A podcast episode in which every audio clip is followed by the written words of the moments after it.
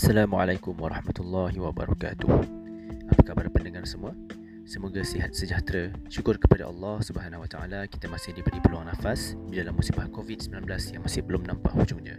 Harap pendengar ada rakan-rakan, teman-teman tempat mengadu kalau anda berada dalam kesulitan dan sebagainya.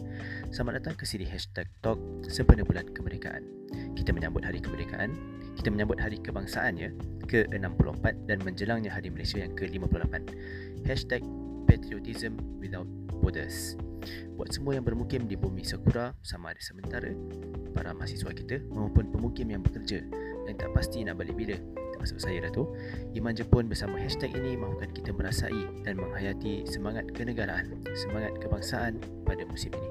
Buat mahasiswa, selain niat kita menuntut ilmu kerana Allah Subhanahu Wa Taala, ingat tanggungjawab kita sebagai rakyat Malaysia. Segala kebaikan dan kelebihan yang kita ada, cuba fikirkan sekejap.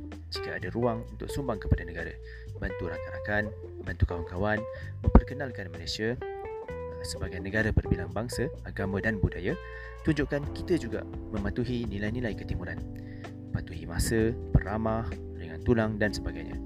Buat yang bekerja, yang dah berkeluarga pun sama, hidupkan nilai-nilai kenegaraan ini kepada rakan-rakan kerja kita, kepada jiran-jiran kita yang tidak kurang pentingnya, kepada anak-anak kita yang membesar di bumi asing ini.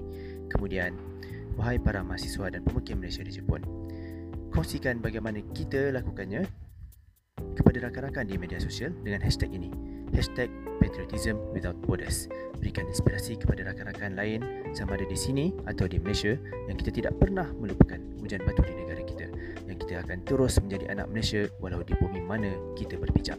Semoga sedikit usaha kita ini mampu memberi nilai tambah kepada perpaduan negara dan pengukuhan nilai-nilai sesama kita. Wallahu alam. Anwar Isa, Iman Jepun. Assalamualaikum Warahmatullahi Wabarakatuh.